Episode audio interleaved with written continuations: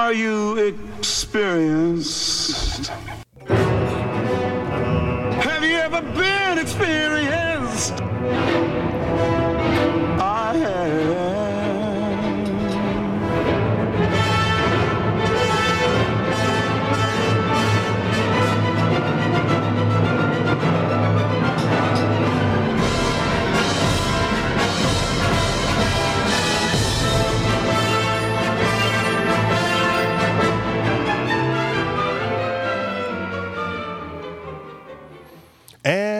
We're back with another episode of the Anarchist Experience, episode 458, coming at you this week, uh, aka year nine, week 34. As always, I am your host, Mr. Richie Rich, along with. MC and KS. And since this is your regularly scheduled Saturday broadcast, we are on the clubhouse. Uh, the club is the Anarchist Experience, or the house, I guess is how they're doing it now. The house is the Anarchist Experience. Or you can at me at Riches for Rich, R I C H E S, number four, R I C H, and I will click the little button to invite you when we go live. Um, yeah, that seemed rather short this time. What's going on with you guys this week? um, did you know we're at war with Yemen? Yeah, apparently. I don't know why. I've been I've been down and out for like the past three days. Uh, my boss decided that you know he didn't want to take sick days until like a couple of days ago. After prodding on my behest, like, dude, just stop coming in. If you're going to show up to work and do nothing, just stay home and do nothing, and like recover faster. So he got me sick, and then I, you know, showed up to work because he finally took a sick day, and I got my coworker sick, who came into work like just cursing us, like "fuck both of you guys." You know, I'm like, I warned you, man. But yeah, I so I, you know, I've been a little out of it, but I I fire up the old news feed, and it was like, you know, U.S. attacks Yemen. I go, okay, I need I need history, I need backstory. You know, even if I were paying attention, this probably would have hit me out of left field, but it makes no sense at all. So, yeah, if if, if you have insight, please share. I guess I have a little bit, All right. but not much. Um, started back in 2014 with the U.S. supporting Saudi against Yemen, and they've been starving them out and uh, just treating Yemen very badly for since 2014, at least. Um, recently, I think though Yemen was uh, giving support to Gaza, and that's probably what prompted this latest attack. So I don't know how true all that is, uh, but we're actually you know bombing Yemen now. So and uh, they've declared war on us. Well, at least they have the balls the- to like declare war, right? The Not like the Yemenis it. were firing some rockets at ships in the Red Sea, which is uh, the pathway through the Suez Canal uh, between Asia and, and Mediterranean, Europe, and U.S. And um, so it was shutting down. Well, at first, their attacks were just against um, Israeli related ships, but then they started attacking U.S. and British ships because they were supporting Israel in uh, in Gaza. And so the United States um, presumes to be the guarantor of the flow of U.S. shipping wherever it happens to be. I mean, ever since the Barbary Wars, um, you know, way back in Thomas Jefferson's time, which I think is the error. You know, even Thomas Thomas Jefferson was in error in presuming that it was the government of the United States that had to be the guarantor of all American shipping, whereas I consider that the insurance and protection costs of any commercial activity outside the United States should be the cost at the cost of the and the activity of the shipper themselves, the people doing the business abroad, because otherwise it draws people into a war, such as Yemen, where I would say 99% of the population, if you ask them where Yemen is, they wouldn't be able to answer that. Guilty. They have no interest in Yemen, but the U.S. government has an interest on behalf of shippers, and and therefore they reduce the cost of shipping through dangerous areas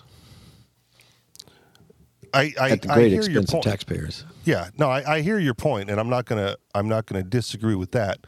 But if if if the Yemenis government is firing rockets at merchant ships, it would stand to reason that some sort of security firm would act as a protectorate, Sure. even if even as, if the as long as it's the not cost. the U.S. government, as long I mean, as long as it's not U.S. taxpayers having to pay for it.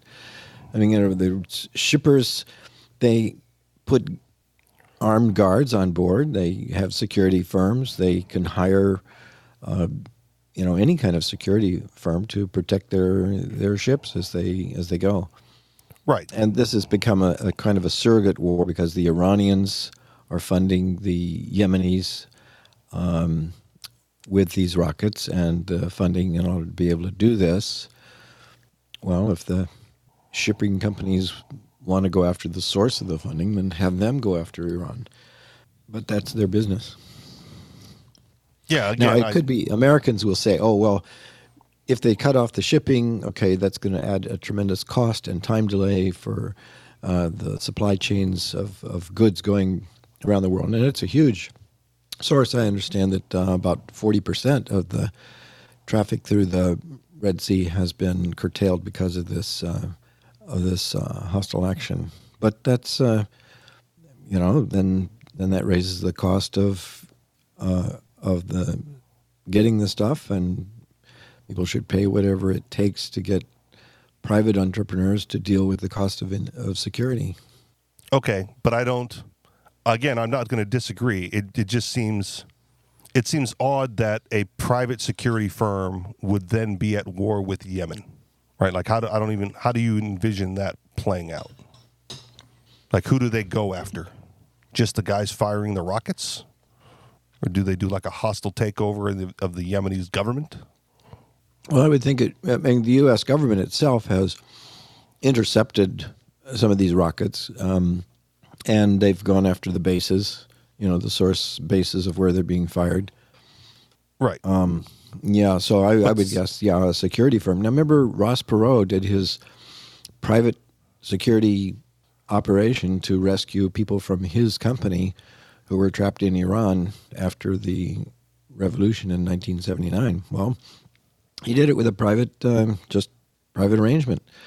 And we would have privateers. We had historically privateers uh, operating on the high seas all the time when governments wanted to compete with each other, but they didn't want to do it with their own forces. They gave prizes to the or and sanction to um, privateers who did that much more efficiently on their own. That's why in the U.S. Constitution we have letters of marque and reprisal, where it authorizes uh, the government to just um, okay private action against um, uh, foreign uh, foreign threats, uh, whether it be piracy on the high seas or, or government uh, action, as they were with the British and the French uh, military. And that would be, I, I think, that would be a far better way to have dealt with such things as uh, Saddam Hussein, or uh, you know, instead of going to war with trillions of dollars and massive military might against the population, just allow privateers to do the targeting of whoever's the offensive uh, actor. that that theory seems all well and good um, when the weapons of war were a little bit more equal, right? Like if you're if you're ta- if you're talking about a private security firm that's sig- obviously going to be significantly smaller than any you know than the United States military, right? They're they're not going to have the weapons or technology of the United States military. No, they do. They're the ones that make the weapons. And as a matter of fact, they're already hired as the contractors for. Remember how much of operations in, in Afghanistan and Iraq were done by private contractors? They're private companies, huge companies. Halliburton, for example, is no small entity. And also keep in mind that it was the small entities in Afghanistan and Vietnam that defeated the U.S. military and the and the Soviet military because they were guerrilla fighters and knew how to effectively use uh, military activity, even though it's much, much overwhelmed by the massive weaponry and, and expense of the major powers. So you're just going to put like a, a, a small mercenary group on the merchant ship, and then the rocket comes from wherever it's launched from, and and then what? Well, I, I don't know all the ways that they would do it. I suspect, you know, you've seen these uh, films about uh, how the SEALs are sent out as a special target group to go after villains. Well, instead of having it be the U.S. government SEALs, have it be the SEALs of um, private company X. I would bet that that if Elon Musk set his mind to it, he'd be, he'd be much more effective at at uh, defeating, um, you know, aggressive actors than than the U.S. government. Okay. I mean, it, it sounds it sounds all well and good in theory, but when you don't know when you don't know where they're launching from, right? It's it's coming from Yemen, and just you know hitting ships in the canal, right? I don't. Well, look how ineffective the U.S. government is when they retaliate against. Well, because that rocket came from Yemen, uh, we're going to blast all of Yemen and kill lots and lots of innocent civilians because they're collateral damage. Well, um, that's because they are held uh, without any kind of liability. There's there's sovereign immunity when the government does all this collateral damage, and they may not have even had uh, any effect at, at the actual uh, launchers of the missiles. We don't know. Um, private actors, at least you could hold them liable for actions against um, innocent bystanders. I okay. mean, this is this is sort of playing out in, in Gaza right now too. I think it's rather bizarre that that uh, Israel is um, claims immunity for the thousands of innocent people they're killing on the on the basis of well, that's just collateral damage and getting the getting Hamas. Well, yeah, as a, as a nation state is wont to do. Mm-hmm. So I just again it's the, the the theory sounds good. I just don't see a small mercenary team being able to stop rockets aimed at ships from afar. Right? You'd you'd have to you would have to figure out some other anti-rocket mechanism, you know, mobile on the ship, right, to well, stop that from landing. I could imagine. Well, just envisioning, I would think it would be drones Okay. That could be operated uh, by private entities that would uh, seek out the source of a of a missile attack and and go right at the source. And the U.S. military tries to do that with the uh, ISIS in Syria, for example. They um, um, identify electronically somehow uh, what the source of, of their activity is, and they target and, and go after the ISIS uh, players in, in Syria. And that's another country that the U.S. has been long involved with. And whenever was Congress did Congress ever authorize uh, a, a, war against Syria? But uh, yeah, and I'm guessing that most all of the players are still private companies that that are contracted to do even that. Yeah. So with with uh, with Iran back, backing them though, right? How does how does that extend how far the private enterprise can go? Right? Do they are they trespassing? Are they sneaking into Iran? Stop the funding source, right?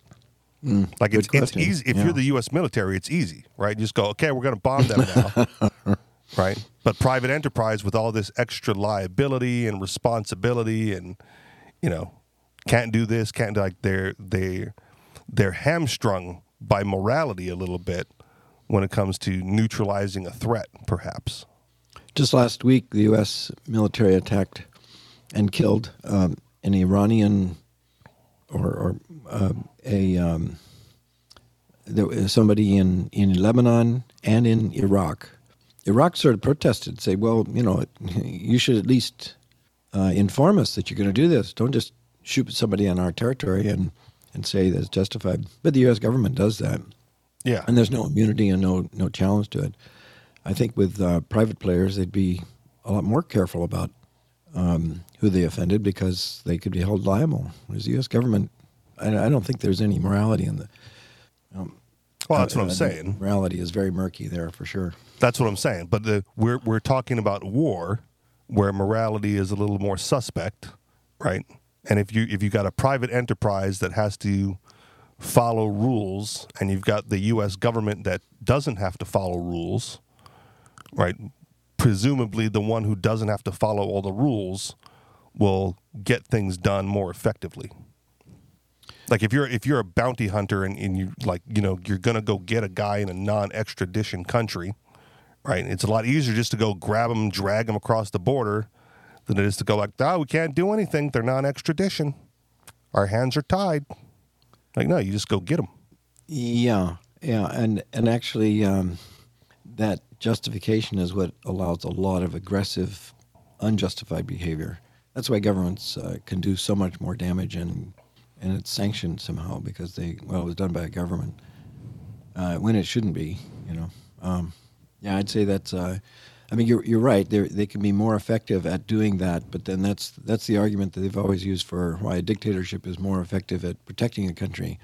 Uh, but then a dictatorship, you can't even restrain them against their behavior against their own people or against innocent people abroad. So there's there's a trade-off. Yeah. You know. I mean, there's a a I- libertarian case for monarchy because at least you know who the enemy is, right? Yeah, yeah. That um, book by Hans Hermann Hoppe about uh, how democ- uh, monarchy is better than democracy. I I don't buy his uh, his um, argument uh, at all. But I mean, yeah, that's just trading Tweedledee for Tweedledee for Tweedledum. Yeah. But if you know, if if what what is why does the United States government have such a problem declaring war? Like, do they think they're not going to get the votes? I mean, it doesn't Yeah. doesn't change anything, but you know, Well, it's because they they assume it's not necessary. Everything we do is uh, in the, uh, our defense. so, defense of the U.S. or our our allies. You know, this so this all that we're doing to help Israel is, of course, looked looked at uh, negatively by uh, Iran and Yemen, and yeah. so But I mean, Ron Ron Paul offered, you know, when he was in Congress or whatever, offered the declarations of war, voted against it or whatever. But they, you know, like if we're gonna do this, let's do it by the book. Do the, and I'm, I'm just curious, like if they, if you know, if if the president went to Congress and said, "I need a declaration of war because we're gonna bomb Yemen," like, are they not going to give it to him? I mean, obviously he's going to do it anyway, but like, you know, it's it's not it's not popular for for Congress to vote for war, and that's why they gave up that responsibility. okay, is it not popular? What what what's Yeah. Required for a not popular? declaration is some some evidence. Then some some um, you know oh let's justify it, and they don't want to justify it. No, Like you already justified it. They're they're bombing American merchant ships. They're being funded by Iran, right? They're harming Well, that- American consumers. I mean, tho- those are the assertions. But then, if Congress is being asked to vote for a declaration of war, then presumably they have to investigate the allegations. Don't just take the, the the word for it. For example, in Vietnam, the word of the administration was that the Turner Joy and the Maddox were two American destroyers, 12 and a half miles off the shore of Vietnam, who were attacked by the Vietnamese um, uh, gunboats. Congress just accepted that. Senator uh, William Fulbright said years later, had I known that there was no attack and had all the information been known, I would never have supported that Tonkin Gulf resolution that, that took U.S. into that Vietnam. Well, so the if if they had had to investigate, as his job was to do so, um, then there wouldn't have been a war. Are you giving the Congress too much credit to think that they're actually going to investigate? Well, yeah, that's that's the question too. But at least they But- don't even give a chance. But the point the point I was trying to make is that they don't even want the responsibility. It's not popular to, to to be the one voting for war. It's better to say, "Oh, well, the president knows best, and our our secretive government organizations never make a fault, so uh, let them do it." And then if something goes wrong, well, it wasn't my fault. It's just you know the government doing what it always does, and That's exactly right. I mean, you think there were voting- two people who voted against the Tonkin Gulf, Gulf Resolution. They both lost their next election because they uh, were against the war, and then ten years later, they were the two that were considered heroes out of office and voted out. But the heroes because they saw foresaw what what a disaster it was going in. But I mean, know, I think that's late. proving the opposite, right? You vote yes for war, and people keep you in office because you're protecting Yeah. America. Yeah. It's not unpopular to vote for war. It's the American way. Yeah. But it was just a resolution, Yeah, yeah. not not a declaration of war. That's right. Uh, but, I mean, I num- number one, I think you, I think we're giving Congress too much credit to think they're going to investigate, and I think number two, we're giving the American populace too much credit to think that they're mostly anti-war. Uh, I think the The, Amer- anti-war. the American population is very is, is easily scared and e- e- easily manipulated, yes, and but but also just the perception of the public is also easily manipulated, and so, um, for for example, the the uh, the climate change thing. If you if if you ask somebody, uh, is climate change a crisis? Most people will say yes, only because they want to be seen as they care about the environment. You know, are they panicking about the, the climate? No, that's what a crisis means. But they will say yes, and so they will automatically say they support basically anything, uh, you know, carbon tax credits, whatever, and it will actually make their lives horrible yeah, because they're not given all the information. They're only given a yes or no. Is is climate change a problem or not? And and so they'll just they'll just go along with So Bullshit. in his reelection ad, you know, it'll be Senator Johnson voted yes to protect you and your and your products from those dirty Yemenis people, right? Who are trying to take away the American dream, and the other side's going to look weak, right? By saying, you know, we voted against the war because we like peace, and we don't think we have any business in Yemen, and then the other side will go, you know that other congress you know that that other congressperson wants you to pay more by not protecting you from the Yemenis people and they'll be manipulated into supporting it i mean it's it's it's like there's a playbook and they just run the plays. I just the the the dumbfounding thing to me is why they just don't run the war play right? Because they're like i don't you know oh my goodness they didn't get all the votes for war. Now now we're hamstrung right? Well, we've been, we've been supporting Saudi Arabia against Yemen for many years, more than ten now, or about ten. yeah. So uh, they they don't want us to know that they're at war when they are, and Well, but it's And they- clear now if they're Sure. bombing them outright. the only the only difference is now it's like like it hit me out of left field, right? Like what what is going on here? You know, again, I've been out of it a little bit, but still, you know, if you with, without that declaration and without the the justification, right? The the American public just goes like, what is what is going on? But if you feed them the information, right, over over the course of ten years about how this is good for them and protecting them, then you just manipulate them into doing whatever you want anyway. This has been an offshoot in, in Yemen for for decades since um, Yemen is divided between the two Muslim factions: the Sunnis, who are supported by Saudi Arabia, and the Shia, who are supported by Iran. And that's been going on for decades. So when Iran supported the the Shia to take over Yemen, then the U.S. supported Saudi Arabia, and Saudi Arabia supported the northern Yemenis against the against the southern.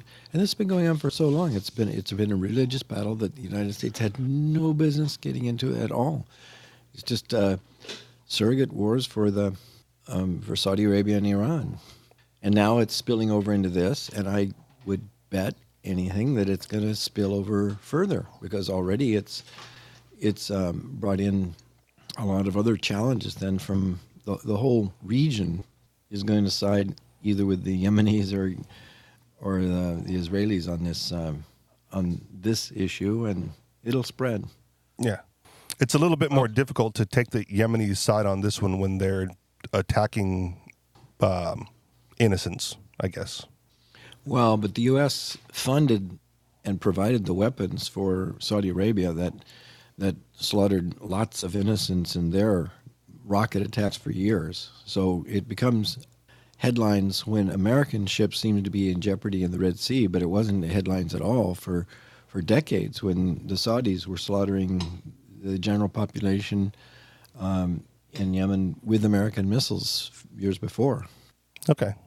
Does that matter who sells them the missiles? I feel like that's just capitalism. Like if you're a missile well- manufacturer, you ought to arm both sides. Who cares? Yeah, but uh, who who not who sells, but who funds it? And if it's U.S. taxpayers that fund weapons systems that then um, get sold, I think if if the U.S. government is going to fund whole weapons systems, then they have some responsibility of where those weapon systems are sold. Okay. And, I mean, you know, and often it's U.S. Um, military assistance that pays for it too. It's like going after the gun manufacturers when some kid shoots up a school. It's like they had nothing to do with that. Yeah, you're right. But if the if the if the U.S. taxpayers were paying for the for the money to to hand it out to thugs on the street um, to go kill kids in the school, then then you'd, you'd be more concerned. Yeah. Anything else on Yemen? Uh, no, Anything else going on? I don't know. Probably. What's up? The sky. Yeah. Uh, yeah, no. Like I said, I, like I said, I've been, I've been mostly asleep for three days. So if, if things are happening, they're happening without my knowledge. Headlines, then. Sure. All right, I'm going to read this one first because it might tie in a little bit to what's going on here. Uh, headline: Undercover FBI agents helped autistic teen plan trip to join ISIS. Uh, headline: New Hampshire bill would allow employers to pay employees with gold or silver. Headline: Denver deputy suspended for shooting into neighbor's home. Headline: U.S. foreign policy is a scam built on corruption. Headline: The cheap populism of bashing CEO pay. Uh, headline: How John Deere hijacked copyright law to keep you from tinkering with your tractor. Uh, headline: Ray Epps dodges prison sentence, gets probation, community service for telling J Sixers to go into the Capitol. There's a follow up on that one too that I don't have in front of me. Uh, headline: 22 states raise the minimum wage. What does this mean for low skilled workers? And finally, headline: Criminality in the White House: The rise of the political psychopath. Anywhere in particular? Any one of those jumps out at you? They're all wild. Whatever you guys go for. Yeah. Let's let's do the autistic one then, and then maybe we'll get to the probably get to the Ray Epps one. uh, undercover FBI agents help autistic teen plan trip to join ISIS. Four FBI agents posing as ISIS members began chatting online with Hamza Makshur, Mashkur when he was 16 year, years old. He was arrested on terrorism charges weeks after his 18th birthday. Uh, Hamza Maksh- Mashkur just cleared uh, had just cleared security at Denver International Airport when the FBI showed up. The agents had come to arrest the 18-year-old who is diagnosed with a developmental disability and charged him with terror-related crimes. At the time of the arrest, a relative later said in court Mashkur was reading Diary of a Wimpy Kid, a book written for elementary school children. Mashkur had gone to the airport on December 18th to fly to Dubai and from there to either Syria or Afghanistan as part of his alleged plot to join the Islamic State. The trip had been spurred by over a year of online exchanges, starting when Mashkur was 16 years old, with four people he believed were members of ISIS. According to the Justice Department's criminal complaint, the four were actually undercover FBI agents, and as a result of his conversations with the FBI, Mashkur could face a lengthy sentence for attempting to provide material support to a terrorist organization.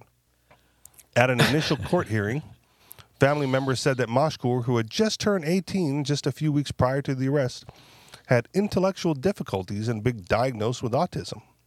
Despite acknowledging Mashkur's family support at his young age, the judge ordered that he be detained, be detained while awaiting trial. It is not lost on this court that Mr. Mashkur is a young man with possible mental illness and a diagnosis of, of high functioning autism. It's clear he has a sea of familial support, the judge said. But based on this evidence, there's no reasonable assurance here that the court can simply chalk all this up to the defendant simply being a young man. Law enforcement agents first became aware of Mashkur's online activity in support of ISIS in November 2021, but instead of alerting his family, Mashkur's lawyers told The Intercept FBI agents posing as ISIS members befriended him a year later and strung him along until he became a legal adult. It is appalling that the government never once reached out to his parents, even while they were sending undercover agents to befriend him online, starting when he was 16 years old, said Joshua Herman, a defense attorney representing Mashkur. Almost all of the conduct he is alleged to have committed took place when he was a juvenile. Uh, more details may emerge on the circumstances of Mashkur's ill fated attempt to join ISIS, but the facts as laid out in the complaint are hallmarks of terrorism prosecutions based on FBI stings. A young man with developmental disabilities, already on a police's radar due to mental health episodes and conflicts with family, groomed as a minor over a long period of, by a group of undercover FBI agents. Mashkur's case also follows a pattern of FBI sting operations in which teenager is arrested shortly after their 18th birthday. As in similar cases, the court documents suggest that Mashkur was limited in his ability to execute a terrorism plot on his own. The case appears consistent with a common fact pattern seen in tens, if not hundreds, of terrorism related cases in which the FBI has effectively manufactured terrorist prosecutions, said Sahar Aziz, a national security expert and law professor at Rutgers University. In this case, it was a 16 year old kid who otherwise would have just sat in his relative's basement posting offensive content in a manner similar to a white supremacist or a Proud Boy, people whom the FBI does not spend enormous resources to entrap just so they can get a high profile press release. Known to police. Mashkur first came onto the authorities' radars for social media posts around the time of his 16th birthday. According to the complaint, Mashkur began posting in support of terrorism in November 2021, and a platform he used alerted the FBI of suspicious activity. In July 2022, local police were called to Mashkur's home after he allegedly assaulted a family member during a dispute. At the time, according to the court filings, a relative told police about Mashkur's mental illness and autism diagnosis. Two months later, Mashkur began communicating with an undercover FBI agent posing as a member of ISIS. Uh, the, that agent eventually introduced Mashkur to three other FBI agents impersonating ISIS members. With their encouragement, Mashkur developed a plan to support the terror group. Along with extensive discussions on what types of services he might provide ISIS, Mashkur regularly confided in the agents about his boredom, family problems, hopes of getting married, and his struggles with his mental health. He constantly referred to being a minor, complained that being a- under 18 and subject to the monitoring of family members made it hard for him to travel or send funds, including cryptocurrency transactions, that he could not figure out how to conduct. Mashkur's anxieties come through in the chats, including the indictment, most of which are limited to his sides of the conversations. At one point, he told an agent that he was considering finding a wife who might be willing to join him in Afghanistan, but he worried about possibility of abandoning her if he were if he was killed. Mashkur also went back and forth about whether he even wanted to join ISIS throughout the chats with the undercover agents. Mashkur expressed support for ISIS and fantasized about fighting uh, with militants abroad, but he also shared doubts about joining the group as well as concerns that he lacked connections of his own in Afghanistan and Syria. In one message, he worried that brothers there might not support me in getting married and may just strap something on me and throw me out into the field. he may, uh, he suggested at one point, instead of getting a job and finish high school. Uh, in early December, Mashkur failed to show up to a flight he had booked to Dubai. It's unclear whether his apprehension played a role. He told FBI agents that he had come down with COVID. The whole case demonstrates the low level of maturity and social skills often found in people who suffer from autism, says Thomas Durkin, one of Mashkur's lawyers. He is fantasizing and making up plans to go to Afghanistan that he could not possibly realize on his own. In their conversations, agents warned Mashkur that life won't be easy after joining ISIS. While continuing to offer help plan his journey, despite second thoughts, Mashkur eventually appeared to take the FBI up on their offer and went to the airport weeks after he turned 18. Staying here even another second is torture, and I've only been putting up putting uh, up an act to please those around me. Uh, he had told one of the agents. But what will it matter if anything once I'm 18 and gone? the FBI's terror plan. Throughout the period that he was under investigation, it's unclear how much meaningful contact Mashkur had with actual members of ISIS. When he originally came onto law enforcement's radar, he was alleged to have been in communication with other supporters of the group, some of who, some of some of whom were later arrested in foreign countries. At one point during the investigation, he gave an undercover FBI agent contact information for someone he said he found in an online ISIS publication. That individual, unnamed in court documents, solicited cryptocurrency from the undercover agents and appeared to offer them assurances that it was possible to travel to ISIS territories. In conversation with an agent, Mashkur also alluded to an ISIS contact who had suggested he conduct an attack in the U.S., but Mashkur said he preferred to travel abroad. But Mashkur's most substantive planning, the action that landed him under a federal terrorism indictment, took place entirely with the group of undercover FBI agents who were in close contact with him over several months, testing the willingness of a vulnerable young man to commit a crime. It's clearly a waste of government resources, said Aziz, the law professor. If there was a serious terrorist threat in America, the FBI would not be spending its time entrapping a mentally ill minor. The family members who went with Mashkur to the Denver airport that day he was arrested had been unaware of his plans, according to the court documents, and did not know he was leaving the country. In one of these final conversations with an FBI agent, Mashkur had worried about his upcoming trip and the toll it would have on his family. He asked the agents whether he would be permissible to leave behind a message for them. Uh, as he later told, uh, as he told another agent, he had tried to think of something to say to his father, but whenever he tried to convey that he was leaving for good, his throat clenches and nothing comes out. My family know I am leaving, but don't know why, and they are very sad it's been having a toll on my mental health, Mashkur told the agent. I don't know how to properly say my final goodbyes to them or how to convey the reason why I left without compromising myself. I think that Uh, one thing that's telling about that wasn't that didn't they say in there that of all the th- things that were revealed, only his side of the conversation was real. They they redacted Yeah, everything that like was that, said yeah. by the agents. That's that's stupid. I mean, if the agents are, Removes You all context of what was being said. That's right. I mean, I, I think it'd be really telling to see how hard the pressure was to uh, to join to do this and all the all the manipulations and all that. And that it was always, always the FBI agents, right? Yeah, I mean, Like- it doesn't seem like there was any. Um, in, apparently, initially, before the FBI got involved, there may have been some contact with people who claimed to be ISIS, but I imagine a lot of those things are scams too. Um, but then, uh, clearly, the FBI was the the major drivers. I mean, according to this article. Yeah. Yeah. Just just another one of those FBI's, you know, entrapping entrapping people who otherwise couldn't do anything and helping them along until they get to the point where they can be arrested for doing something. Right? This this story comes up over and over and over again. You know, even even when bombs go off, right? And it's like, ah, he was n- known to the FBI. Like those those they could have stopped right but they want they they wait until they do something that they can arrest them for rather than just prevent it outright but what reminds reminds me years ago when I was first learned how to drive. I was sitting in a left-hand turn lane for a long time, waiting to turn, wait, waiting for the the light to turn so I could turn left. And there was a little sign up above that said you can't turn left between three and five p.m. There was a policeman sitting in his uh, police vehicle, no, on his motorcycle or something like that, right across from me on the other lane. Um, could have just indicated to me, "Hey, it's you know, you're not allowed to turn here." But no, he waited for me to turn, then he pulled me over and gave me a ticket. And I thought, "Gee, it would have been so easy just to stop me from doing it." But instead, you wanted Yeah. me to make sure I did it, and then and then you charge him with a ticket. Well, this is so much more severe because now this guy's life is run. yeah I just got a ticket. like what what what is a what would a 16 year old kid with autism do for isis that's going to be that harmful to america anyway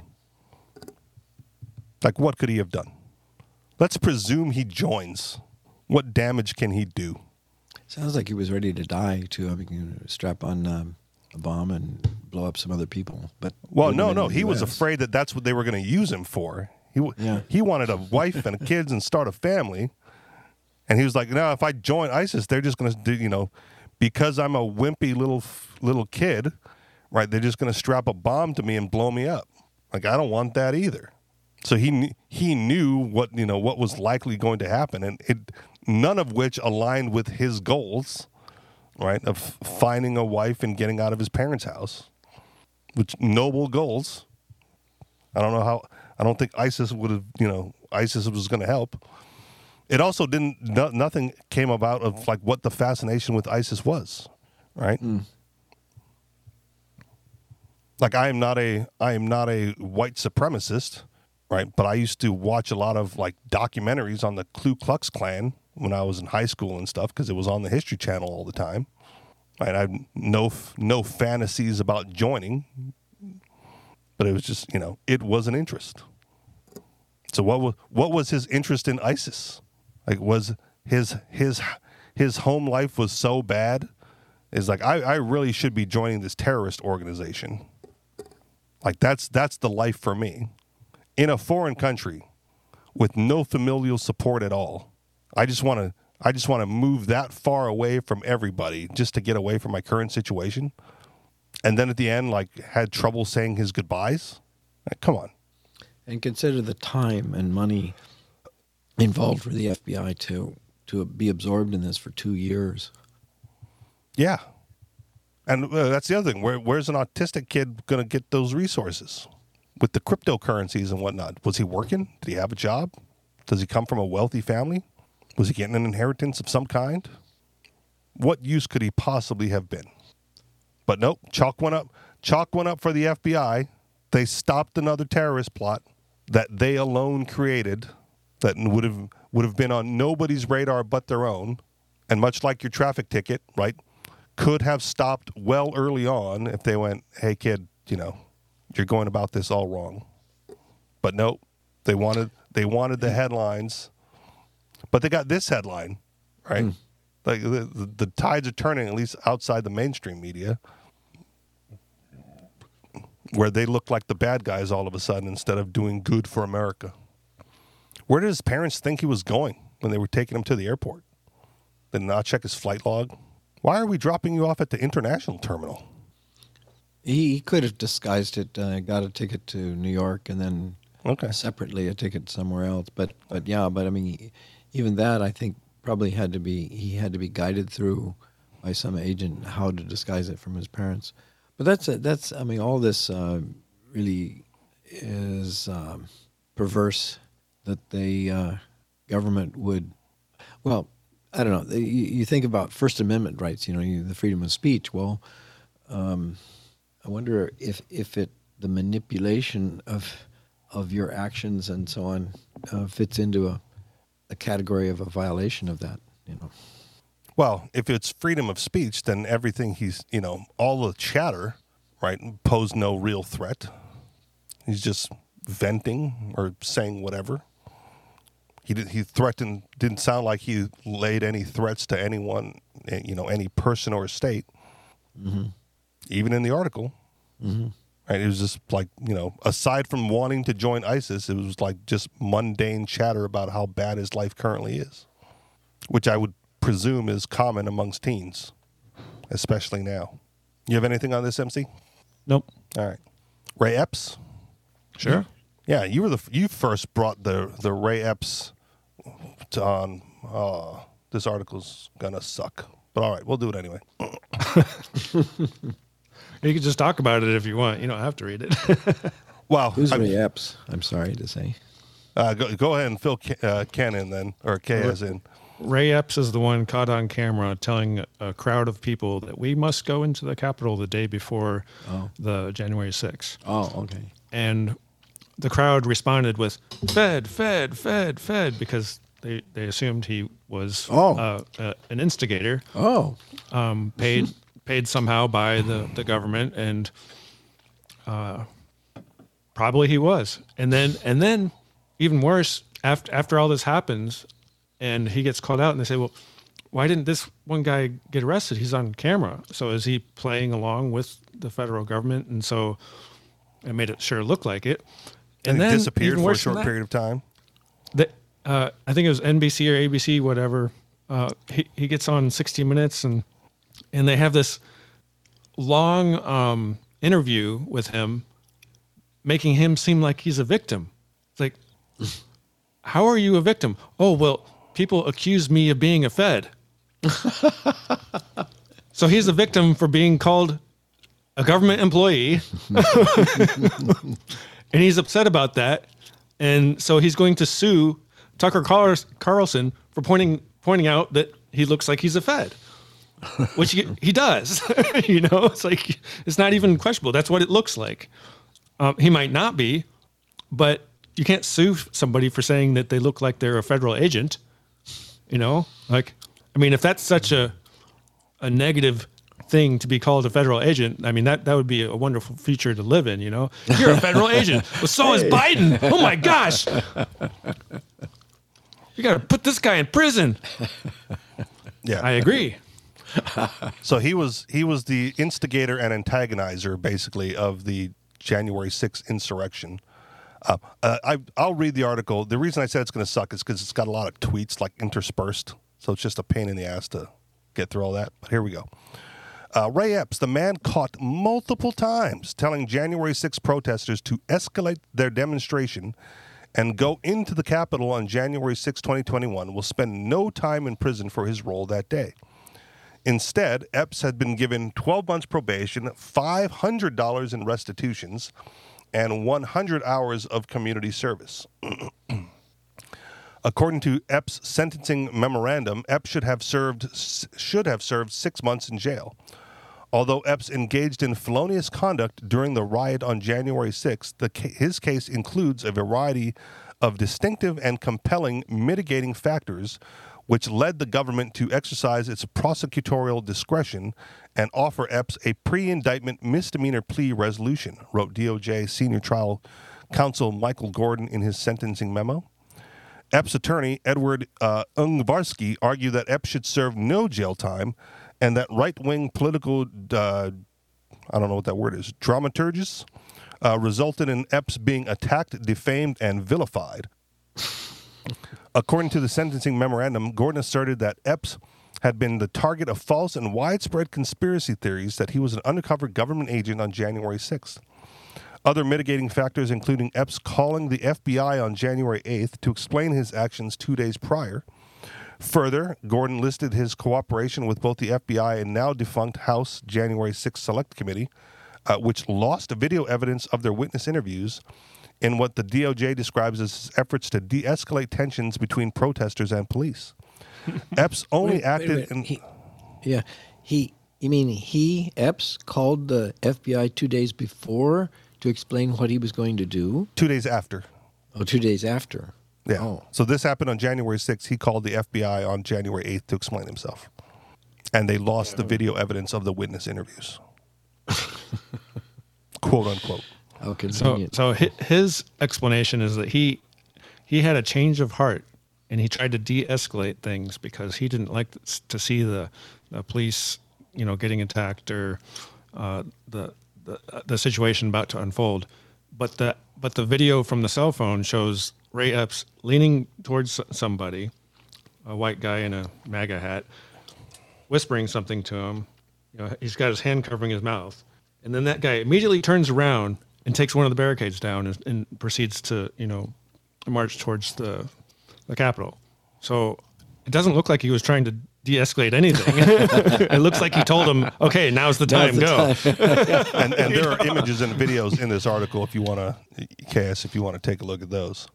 And, and, then not only that, but he admits it. So he sends a text to his, his family and says, "I orchestrated this." Ha ha ha! Like like it, it was he was proud of it. You know, it's like you even have a confession, and he's like, "Oh, well, I didn't mean it." You know, it's like what? You're, you're insane. Uh, Epps only acted in his in furtherance of his own misguided belief in the lie that the 2020 presidential election had been stolen. Reads the memorandum. However, due to the outrage directed at Epps as a result of the false conspiracy theory, he has been forced to sell his business, move to a different state, and lives reclusively. As, uh, as the Epoch Times reporter uh, reports further, Epps' photo was removed from the FBI's January 6th most wanted page without explanation. On September 18, 2023, prosecutors charged Mr. Epps with one count of disorderly or disruptive conduct in, in a restricted building on grounds, a petty misdemeanor with a maximum six month jail term. On September 21st, Mr. Epps pled guilty uh, to the charge. In mere days, the high profile case was dispatched a stark contrast to many January 6 prosecutions that have stretched across nearly three years. Sentencing in the case had been scheduled for December 20th, but the chief U.S. District Judge, James Boasberg, granted a continuance until 10 a.m. January 9th at the federal courthouse in Washington, D.C. In his sentencing memo, Mr. Uh, Ungvarsky said Mr. Epps' intentions all along was for peaceful protests at the Capitol on January 6th. Ray Epps understands the serious mistake he made when he joined others to attend the Stop the Steal rally on January 6th and to encourage others to walk to the U.S. Capitol to continue the protest, Mr. Ungvarsky wrote. At all times, Mr. Epps' intent was that the protest would be peaceful and would be done peacefully, Mr. Ungvarsky said. Those were his words on January 5th, and that was his intent on January 6th. Late on January 2nd, Mr. Ungvarsky filed a motion asking to shield under court seal the identifying information of persons mentioned in Mr. Epps' forthcoming sentencing exhibits. For safety concerns, counsel had redacted the names and identifying informations on persons who authored uh, or are discussed in exhibits and sentencing letters and memoranda. Uh, Mr. Ungvarsky wrote, documented prior harassment and threats provide a specific basis for that request in this case. Uh, and that's the end of that article. So the, the it's it's it's disconcerting that he he was the anta- antagonist instigator the whole time, right? Like he's the one that's started the you know the move to go into the Capitol and it's insulting to everyone else who's spent years in prison so far with you know still waiting a trial. Um, that he's not being treated with the same level uh, as everybody else. Like they're, they're picking off the protesters one by one and hanging them out to dry, months long sentences, years long sentences. But this fucking guy, right, gets off with mere community service after being basically the ringleader of it all. It seems to confirm this idea that he was an agent who's being excused from it, right? Right. Is that what it is? and and the left leaning media is painting him as a victim. It's the most hilarious thing ever. It's like, wait, no, he's he's a MAGA guy who started a riot, and you're backing him up because somebody had a conspiracy theory. so, so people with cons- if if as long as you have a conspiracy theory against you, that then then that means the left will come to back you up. it's bizarre. The most ridiculous thing. If he's not a Fed and not an undercover, right, it makes no sense. He mm-hmm. was there to protest with all the other MAGA hat wearing, you know, morons, right? And and good on them, right? If you want to protest, go ahead and protest. I don't. It, it was not an. I still. I'll, I'll call it insurrection, you know, because it's funnier that way. But it was by no means an insurrection at all. Um, but he was there with everybody else. You know, they, there's there's his red hat. It says Trump on it. You know, going around talking to people, antagonizing, instigating, as I said. The man, here's his one of the tweets. The man who took credit for orchestrating January 6th by encouraging people to raid the Capitol has been sentenced to 12 months probation, zero jail time. Meanwhile, there are truly peaceful protesters rotting in prison uh, simply for being there or whatever. Yeah. And now they're going after people who didn't enter the Capitol and just happened to be there. Yeah. On the grounds, not not doing anything. Right. And they're and they're going after him. So which is which is why which is why this Ray Epps situation is even more bizarre and disrespectful and a travesty of justice all the way around right? If, if you were going to pin this on one guy not named Donald Trump, that one guy would be Ray Epps.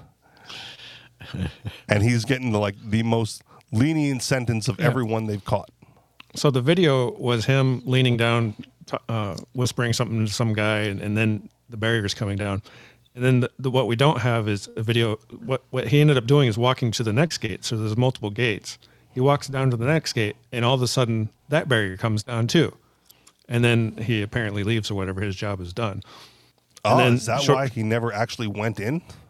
And then, and then shortly after that, he he texts somebody and says, "I orchestrated that." you know, it's like those exact words. It's like, wow, okay. Um, I get okay. So you know, if he never actually went in, then does that change anything? Um, no, because like, like he like he said, he orchestrated it. No, I get it, but are the are the order followers less culpable than the order givers? If I if he just said, you know, it'd be really cool, man, if you just like broke this barrier down and we all went inside, and then he goes to the next guy and goes, you know, it'd be really cool, yeah. man. That dude just broke down the barrier and they all went inside. We should go inside over so, here. Well, and if, then he never goes inside. If Ray Epps is is is a Fed, um, who is the guy that that he uh, whispered to to you know take the barricade down. That's what I, you know. There's no information as far Probably as I'm, some I'm teenage kid with autism. Yeah, probably. probably. We contacted two years before. Fire him up on this. Get him. I mean, I, I I can't tell from the picture because it's the back of the guy's head, but you know, But just just like the uh, the uh, the the security for the the that whole uh, place during during that time, uh, he he said, well, that there was there was lots of federal agents in that crowd. of course there were. They had to have been infiltrated. Mm-hmm. There's no way there weren't plants. Right. But he's the but he's the one. So the the guy that Ray Epps leaned down to to say take the, take the barricade down now is is that you know was was that guy also a Fed or was he just a stupid Trumper? And the, Yeah. the way the way that he did it, it made it seem really suspicious. It's not like he said, "Okay, now," and he told everybody. He told one specific person, and then the barricade came down. Yeah. No, I'm with you. It's it's it's a bizarre situation, and it's one of those things like we'll we'll never really know the truth. And I even when they That- give us the truth, it'll be hard to believe. I think I think the truth on video was was more than enough. Okay. But uh, but again, you don't know what he said. You don't know if he said like, "Okay, now's the time." Oh right? yeah, I don't "Hey, know kid," exactly what he said, but Yeah. but ha- had it been a general order to you know just the random people there, he would have said, "Take the barriers down now." But it, he he made it seem like super suspicious and sneaky by only telling this one person, like. Yeah. Like oh, I'm telling this guy, but this guy knows what to do. So it's like he he he knew like the, the plan and the order things were supposed to happen and, and when. Or much like you know the the last story, he found one guy who seemed to be more open to suggestion. Sure. That happened to be standing by the barrier, right? It's like, Mm-hmm. hey man, you really want to make America great again? This barrier has to come down, son. Just do it for do it for your country, boy. Uh, yes, sir, Mister Epps, sir. Right. And then once that one goes down, it's easy to walk over to the next guy and go like, "Hey, we already got the first barrier down. You're up. For God and country, we're stealing this election back." But I, but I would like to know who that individual was. There's no there's no good information on that. Anyway, I, it's, it's not that big a deal. It's uh, yeah, it's just a narrative they're trying to uh, convince the public of. So and and doing a fine job. And it's it's only the J Sixers that are going to be upset about this, knowing that they're spending years in jail. Right? They're they're they're spending years in jail because they walked into the Capitol under police escort after the barriers came down. Right? And the guy who instigated the barriers coming down, you know, admitted to doing it and then walked away without actually going in. Like I, I orchestrated that and then I walked away. Ha ha, suckers. Mm-hmm. Like I've shared this on here before, but I, um, it's nowhere nearly as related. But there was one time in in high school um, that me and a buddy of mine orchestrated our entire class to get detention except for us, and it's because like you know the the teacher was late for class, and there was the unwritten rule that's not actually a rule, but everyone you know it's a, it's a it's a perpetuated myth. I don't know how many high schools it, it goes into, but it's a perpetuated myth that if the teacher is 15 minutes late for class, class is canceled and you can all just go home. Right? It's not, not written anywhere, but it, you know, seniors tell it to juniors, tell it to freshmen, freshmen propagate it up and down the line. And we had this opportunity, you know, to to prank the whole class, and I leaned over my buddy and said, "Watch this." And the 15 minutes were up, and I got up and said, That's it. 15 minutes are up. I'm leaving. And I kind of, you know, nudged my buddy to join me. And so we both got up and we left class. And apparently, like, the teacher showed up five minutes later than that and noticed there was no class. And the next day we got to class and everyone had detention. Like, oh man, did you guys get detention? Like, oh no, we didn't get detention. Like, how come you guys all got detention? And they were like, well, how come you guys, how come you two didn't get detention? You orchestrated this. Right. And I go, oh, you know what it must have been? You know, we had these passes to go to this college recruitment thing. So we were excused from class anyway. ha ha ha. Right. But we orchestrated it, right? It was, it was like, you know, uh, was it uh, preparation locking hands with opportunity. It could not have happened at a better time to just prank the whole class and give everyone detention because we already had passes to leave. They were salty. Well, Ray Epps had a pass He did. He clearly did. by And- by the government and the media. That's Yeah. the the strangest thing that they put him on national TV. Yeah, the orchestrator of the J6 riots, 100, 100 hours per, uh, 100 hours of community service, which I mean that's easily written off. Final thoughts? Now the restitution is that due to him, or t- did he has to pay it to somebody, or do they? Does somebody owe him the restitution, five hundred dollars? No, he has to pay it. That's part of his sentencing, but it's it's 500 bucks. It's going to go into some like restitution general fund. Like how many who who has he like uh, financially harmed where that money's going to do any sort of good? Right? Who's the who's the victim of Ray Epps? You know, where, that's going to get the $500 restitution payment. Uh, the lady that got shot. And her family? Okay. Yeah. I'll, I'll accept that. So uh, Ashli Babbitt's husband or whatever gets 500 bucks from Ray Epps. Whoopity doo. Final thoughts? No. All right, let's wrap it up there then. You guys know where to find us. Anarchistexperience.com on Telegram, t.me slash anarchistexperience or t.me slash the anarchist experience. And if you would like to contribute to this show financially, you can do so through Patreon, patreon.com slash the anarchist experience. Thank you very much for listening. I will talk to y'all next week. Peace. Aloha.